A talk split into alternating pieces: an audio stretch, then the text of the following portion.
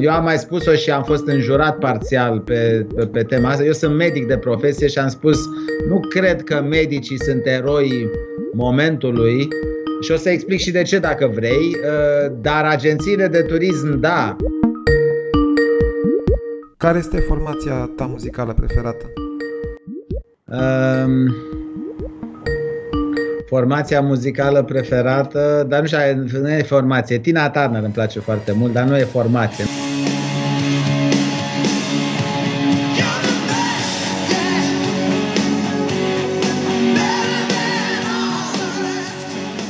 Bună ziua, numele meu este Ionuț Ancuțescu și sunt jurnalist New Money. Invitatul celei de-a 10 ediții din seria Podcast de Criză este Dragoș Anastasiu, una dintre cele mai sonore voci ale mediului de afaceri local. În urmă cu exact un an, Anastasiu vindea aproape toate operațiunile grupului Eurolines către concernul german Reve. Tranzacția a fost descrisă la momentul respectiv drept cea mai importantă care a existat vreodată în turismul românesc. Despărțirea de turism nu a fost însă totală, întrucât continuă să dețină complexul Green Village din Delta Dunării. Bună ziua! Unde te afli, Dragoș? Bună, la mine, la birou, în fața cimitirului Reînvierea, de 10 ani, când ne mergea destul de greu și noi aici am reînviat și nu mai vreau să mă mut, că ne merge bine. Am înțeles. E un loc uh, cu noroc. De obicei, vara nu stăteai uh, în Delta mai mult? Mai stau și în Delta, stau, dar stau la București. Acolo sunt oamenii care își văd de treabă. Uh, mâine începe festivalul anonim, o să încerc să ajung și eu măcar o zi. Și vreau să mai completez apropo de ce ai spus. Dincolo de Delta Dunării, la noi în grup mai este și resortul Valea Verde din Transilvania, de, lângă, de la Cund, de lângă Târgu Mureș. Deci Asta nu știam, e o achiziție recentă? Nu, sau? nu, suntem acolo coacționari cu o familie din Germania uh, și uh, de vreo 4-5 ani. Dar a fost mai, mai puțin uh, vocal pe tema asta. www.valeaverde.com este o destinație excepțională pentru momentele astea, pentru că e un sat săsesc, așa semi-părăsit, dar unde noi am luat tot felul de case și le-am refăcut în stilul tradițional, o bucătărie excepțională uh, pusă la dispoziție de, de co-owner, de Jonas Schaefer. Uh, așa că e chiar, chiar mișto de mers, cel puțin în perioada asta acolo. Avem un lac mare ecologic de not. E vreme frumoasă, e chiar... Uh... Da. Uh, apropo de tranzacție, se poate spune că ai vândut la timp, că ai avut un pic de noroc nu? M-a sunat Donald Trump și mi-a zis, vezi că vine o pandemie, vin de acum repede. M-au întrebat mulți de unde am, că am bănuit. Așa, că, de că... unde ai știut? Nu, nu, n-am știut. Îți dai seama că a fost uh, pură coincidență pentru că uh, demersurile începuseră cu un an și ceva înainte înainte de octombrie anul trecut când s-a produs. Pandemia a venit prin martie, deci îți dai seama că n-au avut nicio legătură, pur și simplu așa s-a întâmplat să fie. Uh, și uh, decizia de vânzare a avut de a face cu faptul că uh, am avut așa sentimentul și convingerea că am dus business-ul până la cel mai înalt punct în care puteam eu personal să-l duc. Și fiind un business de turism, e foarte dependent de globalizare, de, de Uh, existența uh, unei rețele internaționale și așa mai departe. E greu, greu să faci față uh, lui Expedia, lui Booking.com, știu și eu cui, dacă ești o firmă din România. E complicat. Și atunci țelul a fost un concern din Germania. La început am crezut că va fi TUI, pentru că noi 8 ani de zile am mers sub umbrela TUI, prin franciză, TUI Travel Center. Da, iată că DER Turistic, partea grupului Reve, a avut ceva mai mult interes. Uh, șeful cel mare a fost la mine în birou de câteva ori, ceea ce efectiv m-a impresionat. Uh, un om care gestionează 6-7 miliarde de euro pe an și este parte din, uh, din bordul Reve, care gestionează 60 de miliarde de euro pe an, adică așa cam o, o treime din PIB-ul României. Uh, să vină de atâtea ori la mine în birou înseamnă că uh, mi-am dat copilul pe mâinile unor părinți care chiar vor să aibă grijă de copil, ceea ce pentru mine a fost un sentiment extraordinar de, de plăcut. Ce ai fi făcut dacă n-ai fi vândut? Ne-ai arătat că nimic nu te poate opri să te reinventezi în fiecare zi. La Orange am reinventat abonamentele de mobil ca să ai cel mai rapid net nelimitat și super telefoane cu avans zero. Vino să le descoperi în cel mai apropiat magazin Orange. Orange. Nu mă întreba, că nici nu vreau să știu. Oricum nu cred că aș fi stat de vorbă cu tine acum. Asta nu cred că aș. E, pentru că e crâncen acum. E crâncen. Este ceva ce nu vă puteți imagina dacă nu sunteți în industria asta și în special cea a agențiilor de turism. Uh, eu am mai spus-o și am fost înjurat parțial pe, pe tema asta. Eu sunt medic de profesie și am spus nu cred că medicii sunt eroi momentului și o să explic și de ce dacă vrei, uh, dar agențiile de turism da, pentru că... Ești un pic cam drastic cu afirmația asta. Posibil, dar o și explic. Poate că n-am Ok, da? ok. Am, uh, m-aș bucura să o asculte lumea, să, să, să, să explic și de ce spun asta. Uh, în primul rând că eu când am uh, depus jurământul după ce am făcut facultatea de medicină, știam la ce mă expun. Mă expuneam bolilor. Da? Am lucrat patru ani într-un spital zi de zi.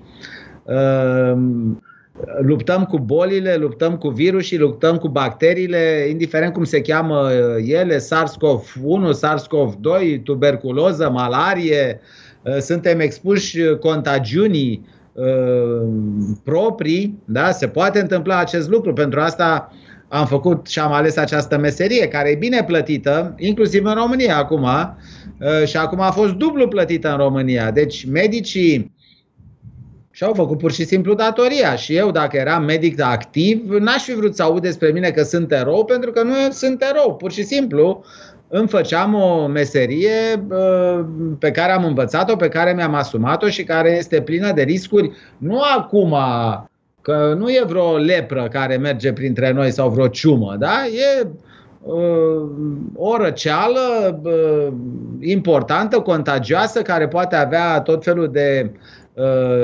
de, de complicații, fără doar și poate. Există și persoane tinere care, de, uh, care au decedat. Uh, deci există ceva, dar este o boală ca multe altele. În timp ce la agențiile de turism, de exemplu, s-a întâmplat următorul fenomen. Ele au muncit din plin noiembrie, anul trecut, decembrie, ianuarie, februarie, da, până pe la începutul lui martie, deci 4-5 luni de zile, uh, au muncit pe ceea ce se cheamă early booking, da? cam 60% din sezonul 2020 era, cum spun nemții, un tădah, un fah, adică era așa băgat în cutie, ca să zic așa, era terminat. Uh, și a venit pandemia. Ce s-a întâmplat cu ele? Uh, rezervări zero de azi pe mâine pentru viitor, de zero. Tot ce însemna muncă de azi pe mâine a fost zero. În schimb, dublu muncă cu stornările din spate, da? deci n-au putut să intre nici în, măcar în, să zic, zi să zic, șomaj tehnic, da? pentru că au avut de muncă. O muncă groaznică, cu oameni supărați, cu oameni enervați, cu oameni care își vreau bani înapoi, imediat, bani care nu mai erau în agenție, erau prin Turcia, prin Grecia, prin, pe la transportatori forțând un pic lucrurile, au muncit la distrugerea propriei afaceri. De și, fapt. și la ce au muncit, deci încă o dată, au muncit nu numai că au muncit dublu, pentru că orice stornare îți dă dublu de muncă față de un booking. Da? E complicată stornarea. Sună-l pe ăla, vorbește și face și așa mai departe. Dar toate veniturile din spate, că veniturile sunt comisioane la uh, lucruri care se întâmplă. Dacă nu se mai întâmplă concediu tău, de exemplu, uh, și se stornează, agenția își pierde și comisionul de la hotel sau de la tur operator. Și atunci s-au întâmplat trei lucruri. Unu, venituri zero pentru viitor, muncă dublă și toată munca a dus la distrugerea ceea ce au făcut 4-5 luni în spate în timp ce, de exemplu, un restaurant uh, a mers ce a mers până în martie, după care s-a închis, dar nimeni n-a venit să uh, ceară banii pe mâncarea uh, mâncată în lunile anterioare, au putut să intre în șomaj tehnic. Eu nu spun că e ușor sau frumos pentru ei, dar v-am dat un exemplu așa, numai ca să înțelegeți situația în da. care au aflat ăștia. Și uh, uh, uh, ok, când se deschid, se deschid din nou restaurantele. Deci pentru agențiile de turism a fost crunt, la fel și pentru transportatori, eu puteam să, pe mine putea să mă prindă valul ăsta și cu Eurolines în brațe, da? Noi am vândut uh, acum 2 ani jumate la Flixbus uh, și dacă mă prindea cu ambele în brațe, uh, eram la, pentru că văd aici, uh, Derturi e în aceeași uh, clădire cu mine acum, cei la care am vândut și știu ce uh, și-au bugetat. Uh, pierdeam cel puțin 10 milioane de euro anul ăsta îi pierde. Pierdere, pierdere, nu venitul în minus, ci pierdere. Pierdere, pierdere efectivă, pierdere bugetată ca să poți să păstrezi sediile, da, unde te lupți cu molurile, te lupți cu proprietarii care vor chirii, trebuie să-ți plătești oamenii, așa, ă, dacă vrei să mai revii vreodată în piață, trebuie să-ți plătești ă, tot ce ai de plătit din spate. Deci sunt bani foarte mulți și era un business ă, de 150 de milioane de euro pe an, deci cu costuri foarte mari. Ca perspectivă, crezi că agențiile în format uh, tradițional, în format fizic, mai au vreun viitor? Da, unele da. O, o să se schimbe în orice caz uh, uh, tot, tot peisajul. Uh, probabil că trebuia de mult schimbat, o să se refieze aerul, dar cei care sunt serioși, cei care au brand, cei care înțeleg ce înseamnă valoare adăugată uh, în procesul de consultanță, dar vor rămâne. Uh, vor rămâne tur operatorii pentru că vor asambla lucrurile, o să ia camere de peste tot din lume și vor pune împreună cu transport și tot ce înseamnă pachete Uh, sunt, uh, sunt și vor exista în continuare, dar cine nu va face pași mari către, uh, către digitalizare și către combinația între digital, adică începi un proces de booking digital și îl termin offline sau îl încep offline, îl termin digital, va trebui să fie cumva o combinație perfectă între online și offline, între prezență cu brand în moluri, în zone uh, aglomerate unde lumea uh, vine și nu trebuie să parcheze. Deci cam asta este direcția în care noi ne îndreptam, era una bună, dar nu eram suficient de accelerați pe online.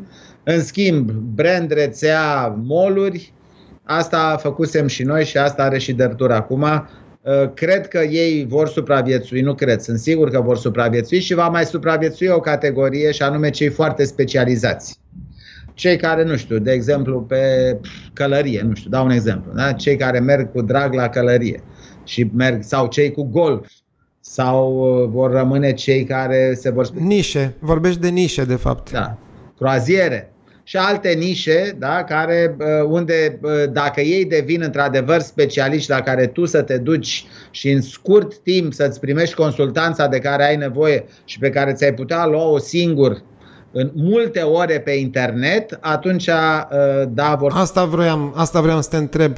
Uh, de ce mai e nevoie de o agenție când există Booking.com? Din mai multe puncte de vedere. Din, uh, în, în primul rând, uite-te la Booking.com ce s-a întâmplat acum, în perioada asta. Au concediat masiv. Dincolo că au concediat, dar toți cei care aveau uh, rezervări făcute acolo au vorbit cu roboți, care roboți spuneau, bună ziua, ați sunat la booking.com, mai stați și mai stăteai vreo două zile până când răspundea cineva. Deci, pe de o parte, este această interacțiune uh, cu cineva anume, care uh, este importantă și faptul că economisești timp uh, iar o agenție de turism uh, foarte bine pusă la punct are zeci de sisteme noi am investit enorm în tehnologie ca să unim sistemele. Când căutăm, de exemplu, nu știu, ce-ți place, dă-mi o destinație, unde te duci tu cu plăcere. Din țară sau de afară? Vrei tu, oricare. O destinație pe care ai căutat-o. Ai zice, vreau să fac concert. Roma. La Roma, ok. Deci introduci Roma da, și perioada în care vrei să mergi și atunci de la o singură interfață lucrurile se duc către zeci de sisteme din spate care dau cele mai bune rezultate și care în proporție de 90% pot să mă crezi acum că și sunt și neutru, sunt mai bune decât la booking.com. într-o agenție cum era, de exemplu, TUI Travel Center, cum e acum Dertur. Acum, că altele lucrează cu un singur sistem și n-au, nu aduc valoare adăugată, da, așa este, și ei vor dispărea. Simplu. Bun. Uh, la momentul respectiv, când ai făcut tranzacția, valoarea ei a rămas o necunoscută. Ne poți da o dimensiune? Și va rămâne până când voi fi îngropat fie cimitir din fața mea, fie în altă Am înțeles, am înțeles. Pentru că așa am semnat cu colegii să nu divulgăm suma pentru, da, pentru care am făcut... Uh, Dar ați spus că a fost cea mai mare din turismul românesc, nu? A fost, probabil, cea mai mare din turism, cea pe care o cunosc eu până acum. Cu siguranță, cea mai mare. Zeci de milioane? Nu pot, deci chiar nu, nu pot să spun lucrul ăsta, înțeleg uh, curiozitatea, dar... Uh, da, m-am gândit că a trecut un an de atunci și... Eva, încă o dată, businessul nostru, ca să fie foarte clar, businessul de agenție de turism înseamnă un volum extrem de mare de uh, muncă, da, cu o marjă foarte mică.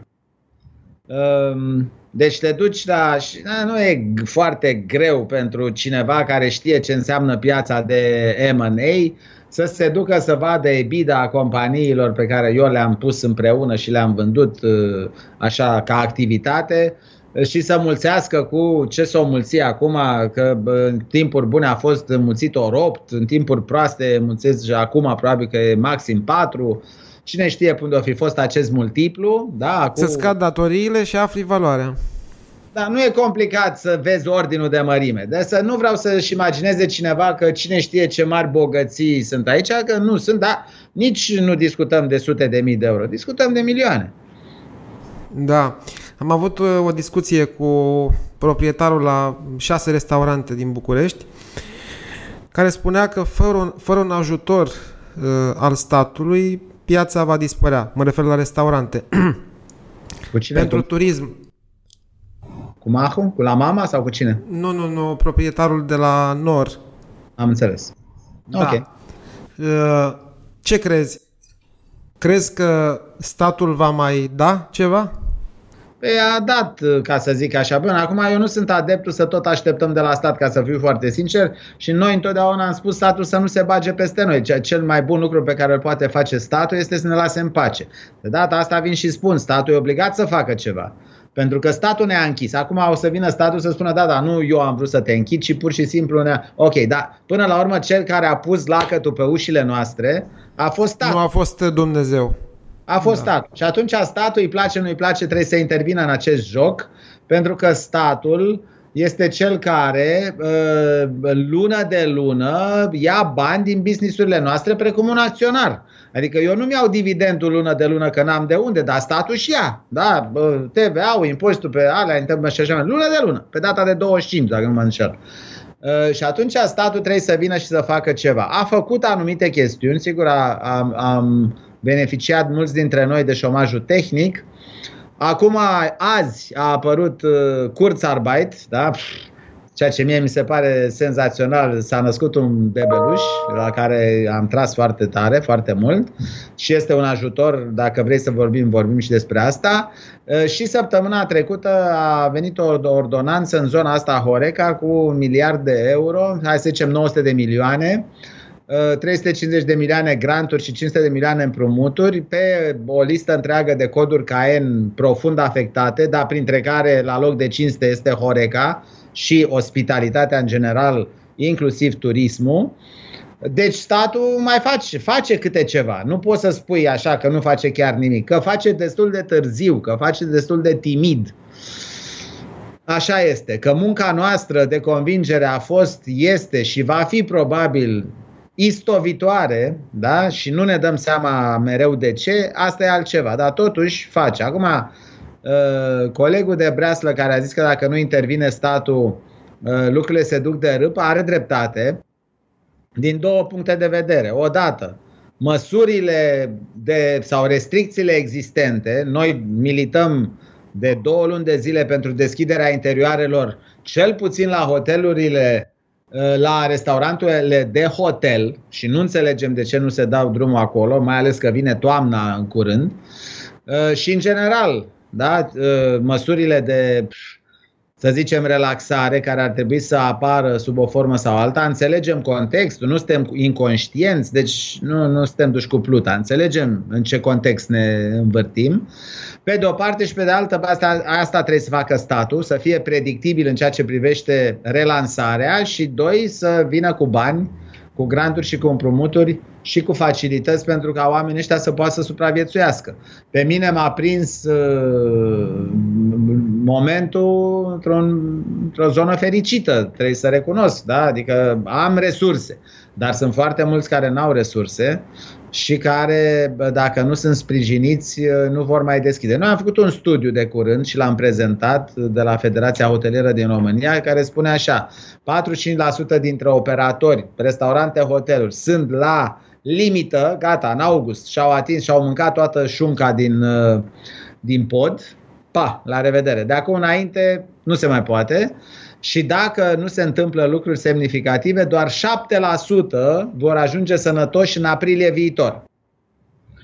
Restul, Foarte puțin. Da, restul dispare. Deci este o dramă ce se întâmplă în industria ospitalității Horeca Turism și fără sprijinul statului vor rezista doar cei puțini care au resurse. În ce fel ai fost afectat totuși? Ai uh, complexul din Delta, ai și o companie de rentă care, Enterprise? Da, mai, la mine în firmă mai sunt, în, în grup mai sunt 15 companii, mai sunt 300 de angajați. Uh, Uh, și toate au, au stat, da? tot, tot ce am avut, uh, taxiuri, rentăcar, autocarele au stat, uh, Green Village a stat, Valea Verde a stat, tot a stat, tot a stat. Și acum din 1 iunie lucrurile au început să se miște. Din fericire, Transilvania și Delta sunt destinații cerute și uh, suntem peste capacitate în momentul de față. Am fost de la deschidere și pare să fim până cel puțin în octombrie-noiembrie. Uh, dar rentă car uh, greu, taxiurile la jumătate, iar autocarele stau în continuare. Deci suntem afectați, uh, dar repet, uh, am, nu vreau să mă plâng că Doamne, iartă-mă, am aprins da, într-un moment relativ relaxat. Și ce ai făcut? Ai adus bani de acasă ca să susții? Evident, evident. Bani din alte firme, bani din grup. Am adus, da, da, am pierdut destul de mulți bani. Am pierdut sute de, multe sute de mii de euro în toată perioada asta, fără doar și poate. Am beneficiat de șomajul tehnic, beneficiem acum parțial de măsura aceea cu 41,5% din salariu pentru cei care au fost în șomajul tehnic. Deci am mai și beneficiat de sprijin de la stat, dar pierderile sunt semnificative în continuare. Tu ești foarte apropiat de mediul german, ai și locuit acolo, ești și președintele Camerei de Comerț Româno-Germane. Ce se întâmplă în Germania? Nu se întâmplă foarte bine. Erau mai optimiști acum trei luni uh, în ceea ce privește evoluția și revenirea.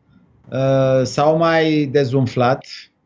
Uh, cifrele nu arată bine pe primul, pe al doilea trimestru. Este cea mai mare cădere de la al doilea război mondial încoace, peste 10%. Și deși acolo restricțiile sunt zero, bun, trebuie să poarte măști, mă rog, dar funcționează hoteluri, restaurante, funcționează absolut orice, numai cinematografe, evenimente, viață normală, ca să zic așa.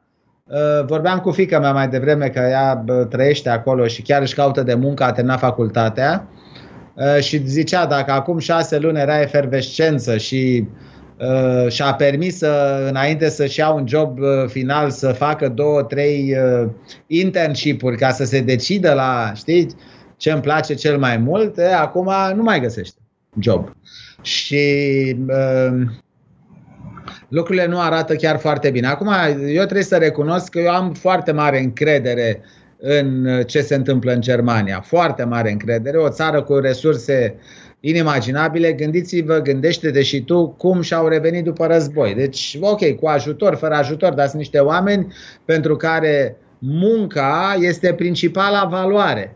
Apropo, și vă recomand studiile lui Dorin Bodea, da, care au dovedit acum de curând, 6 luni, 8 luni, la ultima lui carte, care este ultima valoare a românilor uh, care lucrează undeva angajați, ultima este munca. Ultima. Deci, avem de a face cu o cultură în Germania unde munca este prima valoare. Prima.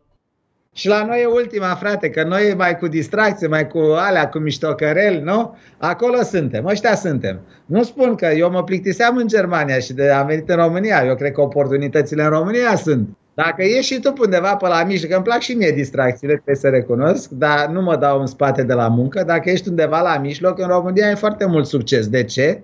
Pentru că de jur împrejur e hai la manea și hai să ne distrăm și... Na? Anul trecut uh, numele tău a, a fost vehiculat ca um, posibil premier. Ai, ai fost uh, pe lista scurtă, conform unor posturi de televiziune. A fost adevărat? Nu. Nu. Nu m-a întrebat nimeni niciodată. Și am și spus la momentul respectiv. Am fost vehiculat pe locul 1 pe listele PNL-ului la Europarlament. Câte și mai câte, da? Câte și mai câte. Dar cum au apărut aceste zvonuri? Habar n-am, nu știu. Ce s-a discutat în spatele unor uși închise, habar n-am, nu știu. Eh, eu ce pot să spun este că nu a existat nicio discuție, dacă vreți, oficială sau serioasă sau așa. Tot felul de lucruri pe care lumea le, le mestecă. Pe mine mă onorează, trebuie să fiu foarte sincer, da? că cineva, indiferent cine, își imaginează sau, mă rog, mă consideră că aș putea să fac față sau să fiu bun pentru uh, chestii de genul ăsta. E onorant, dar nu, nu e adevărat. Și am spus-o întotdeauna, a intra în politică uh, și a face business amândouă la nivel înalt nu se poate, da? Nu se poate, este o ipocrizie și uh, n-ai nici timpul necesar, nici liniștea necesară, nu poți să le faci uh, în paralel pe amândouă. Ceea ce asta nu mă împiedică să spun că da, cred foarte mult în intratul antreprenorilor în politică, dar nu neapărat uh, la nivel mare decât dacă sunt dispuși să renunțe la antreprenoriat, adică să închidă și să închidă. Da, să închidă uh, sau să dea uh, generația următoare, dar pe bune, nu la mișto, așa că pun pe numele lui fica mea și gata, dar tot eu sunt. Știi? Apropiindu-ne cumva de sfârșitul discuției, vreau să încheiem în forță.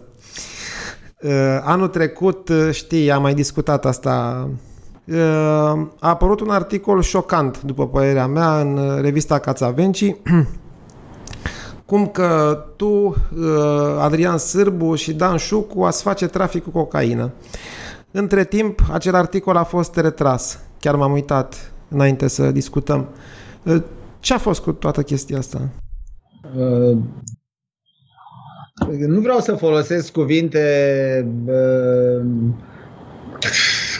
de care după aia să-mi pară rău, uh, că am, m-a întrebat ce a fost și am avut un cuvânt, am vrut să-l spun, dar nu-l, nu-l mai spun. Uh, Dacă e vulgar, spune-l. Proces cu ei, da? Sunt în proces cu ei și nu vreau uh, să folosească cineva uh, exprimări de ale mele. După părerea mea, uh, așa ceva nu are ce să caute într-o societate sănătoasă, la cap, democratică, da? în care orice cine vine și spune ăsta este, că nu eram numai traficanți de droguri, eram și... Uh, Ofițeri acoperiți. Da, eram securiști, eram, de, eram așa o chestie din asta, știi? Uh, și vine cineva și Hodorong Trong o lansează public, da? Uh, e ca și cum acum vin eu să spun ție, da, că băi, eu cred că tu ești fată, da, dar nu cred că tu ești fată, eu spun, tu ești fată. Și acum tu poți să dai pantalonii jos să spui să arăți în public că nu ești fată. Dar eu spun, da, tu ești fată. Cam același lucru este când vine cineva, da? Ă, cred, fără discernământ, măcar atâta cred că pot să spun, și lansează public aberații. Aberații mai mari decât capul celor, celui care lansează și care sunt dovedibile, că nu sunt, e, na, a existat între timp, uh, suntem în proces, i-am dat în judecată, am cerut 300.000 de euro, nu știu cât o să primesc, o să primesc cu siguranță, îi donez educației din România și 2 lei și 300.000 de euro dacă primesc, îi donez, că n-am nevoie de bani, dar astfel de pretinși uh, jurnaliști, din punctul meu de vedere, trebuie să dispară. Trebuie să dispară. Uh, s-a făcut anchetă la DICOT, au descoperit pe aia care făceau trafic, traficul respectiv. Ok, nu suntem nici eu, nici uh, Sârbu, nici uh, Șucu printre ei. Uh, ok, hai să-l văd pe ăla. Ce mai spune acum? Da? Că s-a închetat. Ai, cont- ai continuat procesul chiar dacă au retras articolul de pe site și au spus că nu sunt adevărate informațiile. Prima parte a fost să retragă, asta a fost prima parte din proces și a fost câștigat imediat.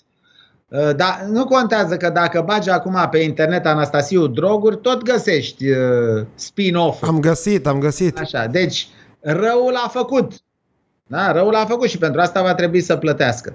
Uh, acum chiar finalul finalului. La sfârșit obișnuiesc să pun un set de întrebări scurte la care aștept răspunsuri rapide și sincere. Este ceea ce Vanity Fair numește chestionarul lui Proust. Hai. Ești pregătit, da? Încercăm. Nu sunt pregătit dacă, niciodată, dar mă supun aceste dacă, bombardamente. Dacă nu ai fi tu, cine ai vrea să fii? Uh, un cal. Care este cel mai mare regret? Aici e complicat, pentru că eu n-am regrete, uh, nu mă ajută să am regrete, dar dacă aș putea să fac ceva altfel, ar fi să petrec mai mult timp cu fata mea. Să fi, să fi petrecut mai mult timp când fata mea avea mai multă nevoie de mine. Hai că am întors-o. Adică acum 20 de ani. Ce îți displace cel mai mult la tine? Uh, faptul că n-am răbdare. Ce îți displace cel mai mult la ceilalți?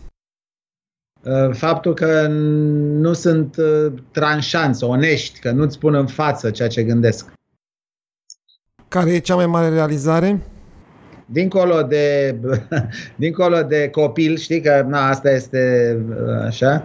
Acum m-a, m-a bufnit râsul că m-am gândit la Kurzarbeit, uh, că iată s-a născut ceva de genul ăsta care pe mine mă bucură. Dar, uh, adică șomaș tehnic sau ce înseamnă Kurzarbeit? Combinația de șomaș tehnic cu muncă, programul de muncă flexibilă, program german pe care noi l-am pus în discuție acum patru luni și astăzi a ieșit ordonanța de urgență se cheamă 131. E, e o realizare, dar nu e cea mai mare. Cea mai mare realizare este că am reușit 26 uh, de ani să nu întârzi nici o dată, nici o secundă plata salariilor la multe mii de oameni.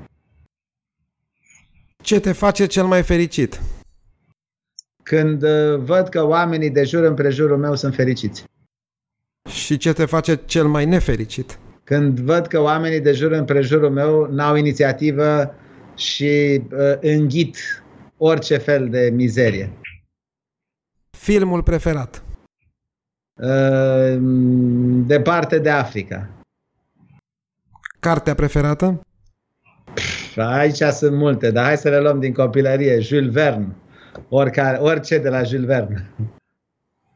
Și formația muzicală preferată? Uh, formația muzicală preferată, dar nu știu, nu e formație. Tina Turner îmi place foarte mult, dar nu e formație. Nu dacă e să iau o formație și acum să mă întorc la, la ai noștri uh, și pentru că îl cunosc de 50 de ani, uh, Iris, Cristi Minculescu, coleg de bancă cu fratele și cu care am crescut în casă, el bătând tobele pe mesele noastre și na, a rămas cu nostalgia Iris. Și o piesă anume de la Iris? E, sunt multe, nu mai le mai știu acum cu, cu, cu nume și prenume, că nu, nu mi-aduc aminte exact cum se cheamă, dar le știu, știu piesele lor.